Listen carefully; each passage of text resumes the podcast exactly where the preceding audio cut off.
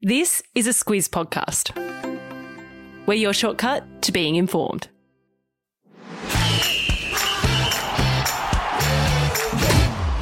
Good morning. This is Sport Today, your weekday sports news podcast that puts you ahead of the game. I'm Sam Ferris. And I'm Lucy Watkin. It's Thursday, the 24th of February. In your Sport Today, US women's soccer players get equal pay. The Champions League final might be moved out of Russia. Phil Mickelson apologises. And history in the tennis. This is your Sport Today.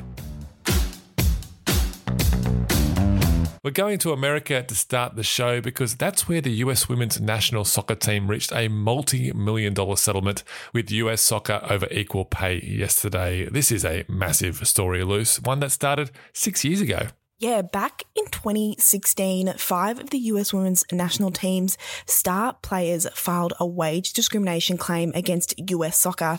They claimed the women's players were paid considerably less than the men. A year later, a new deal was struck between the players and US soccer, but it still didn't match what the men were getting. So in 2019, the players withdrew their claim and instead sued US soccer for gender discrimination. But about a year later, a judge dismissed the players' case case and it looked like it was over. But on Tuesday in the US, the players and US soccer reached a settlement worth millions and promises worth millions more.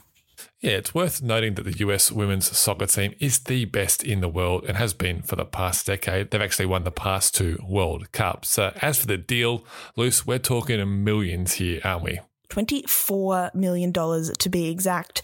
That'll be paid to dozens of current and former players as compensation, and most of that will be back pay. But perhaps the biggest win in the settlement for the players is the promise from US soccer to equalise the pay, appearance fees, and match bonuses for the men's and women's teams for all games in a new collective bargaining agreement.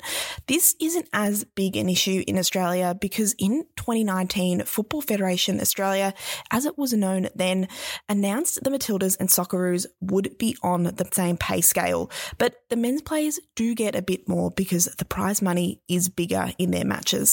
Yeah, that won't be the case in the new US deal. Uh, everything will be shared. That includes World Cup prize money as well, which is much larger for the men. Uh, that new collective bargaining agreement is ongoing, so it won't be long until it's all done. We got to see the US team late last year here in Australia, and we'll see them again next year when they come for the 2023 Women's World Cup. That's here and in New Zealand.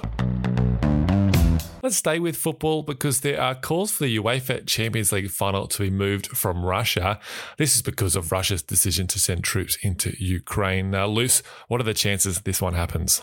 Well, British PM Boris Johnson says Russia should have no chance of holding football events, and that includes the Champions League final, which is meant to be in St. Petersburg on May 29 Aussie time. UEFA, they run football in Europe, and they've said they are following the situation. One of the big issues is that Russian company Gazprom is one of the major sponsors of the tournament, and this year's final is set to be played at Gazprom Arena. Moving the game from Russia could mean they lose a lot of money if Gazprom walked away from the deal. Yeah, it would, but moving matches is nothing new. The past two finals switched venues because of the pandemic. We should hear more about this story in the coming days, so keep an ear out for it. Uh, as for today's trivia question, brought to you by the EPL Live mobile app, it's got all the Champions League scores and news you're after. Where was last year's Champions League final played? Help us out with this, Luce. Well, the two teams who played were Manchester City and Chelsea. So if you're a fan of either of those sides, you might remember where this was played. Yeah, it might jog your memory. For those of you who can't remember, find out the answer at the end of the show. Those who have been tuning in might remember a story we had on Monday about Central Coast Mariners player Jason Cummings complaining about too many breaks during play in the A League men's. Well, the A Leagues have listened and Luce. It looks like they're gone. Well, almost. Cummings and Sydney FC coach Steve Corica complained about the long stoppages for drinks that doubled as ad breaks for TV. They were brought in this year for Saturday night matches on Channel 10 after they bought the TV rights this season.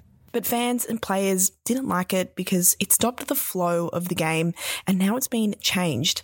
Channel 10 will still have what they're calling natural breaks during play, but only after goals or serious injuries that result in pauses in play. Yeah, and that will come into play from this weekend. Uh, this is only for Saturday games on Channel 10 because the other matches are on Paramount Plus and they haven't had those breaks.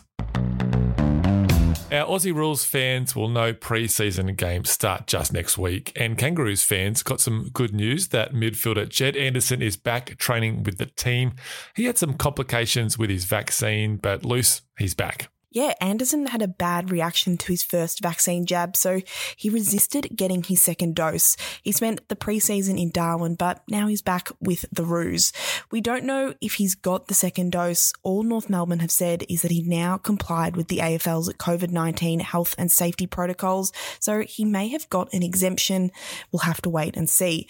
It means West Coast Jack Darling is the only listed AFL player not to be vaccinated. He's expected to be placed on the Eagles inactive list to start the season. Yeah, the West Coast board met last night to discuss Darling's future, but we haven't heard anything yet. So, Eagles fans, keep an ear out for that one pretty soon.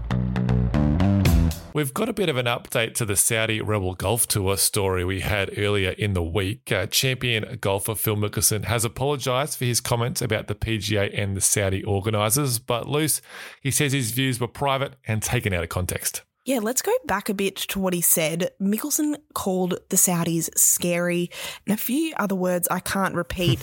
he also said he was happy to overlook Saudi Arabia's alleged human rights violations to join the big money tour so he could gain leverage on the PGA tour to force some changes.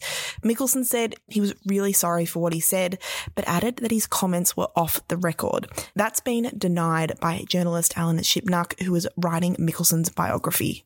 Yeah, Shipnuck says Mickelson never told him those comments were off the record. Uh, it looks like Mickelson's comments didn't go down well with sponsors either. Mega accounting company KPMG ended its relationship with him after 14 years. Mickelson says he will take a break from golf now to prioritize the ones he loves most and work on being the man he wants to be. A bit of tennis history was made yesterday at the Acapulco Open in Mexico with the latest finish to a match ever on the men's tour. Luce, how late slash early are we talking here? Well, one, way past our bedtime, but two, also after we probably get up to record this podcast. So it was very, very early in the morning. The match between Alexander Zverev and Jenson Brooksby started just before 1.30 a.m. and finished at 4.55 a.m. Zverev was down two match points, but ended up winning in three sets. It broke the record held by Australia's own Lleyton Hewitt and Marcos Baghdatis at the 2008 Australian Open that ended at 4.34am. But in incredible scenes, he was kicked out of the tournament last night. He was booted for attacking the umpire's chair with his racket after a loss in the doubles. Zverev was upset about a line call that led to match point. He later apologised to the chair umpire and his fans on social media.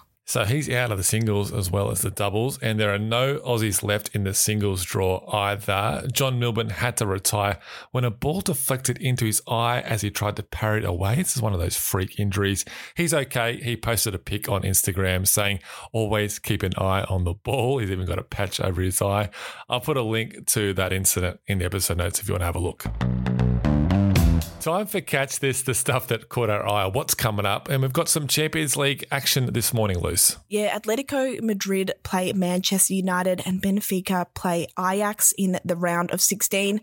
Those games start at 7 a.m. Australian Eastern Daylight Time, and you can watch them on Stan Sport. I'll be watching Luce. Uh, as for today's trivia question, brought to you by the EPL Live app. Uh, where was last year's Champions League final played? Luce, where was it? Well, it was between Chelsea and Man City, and it was played in Portugal.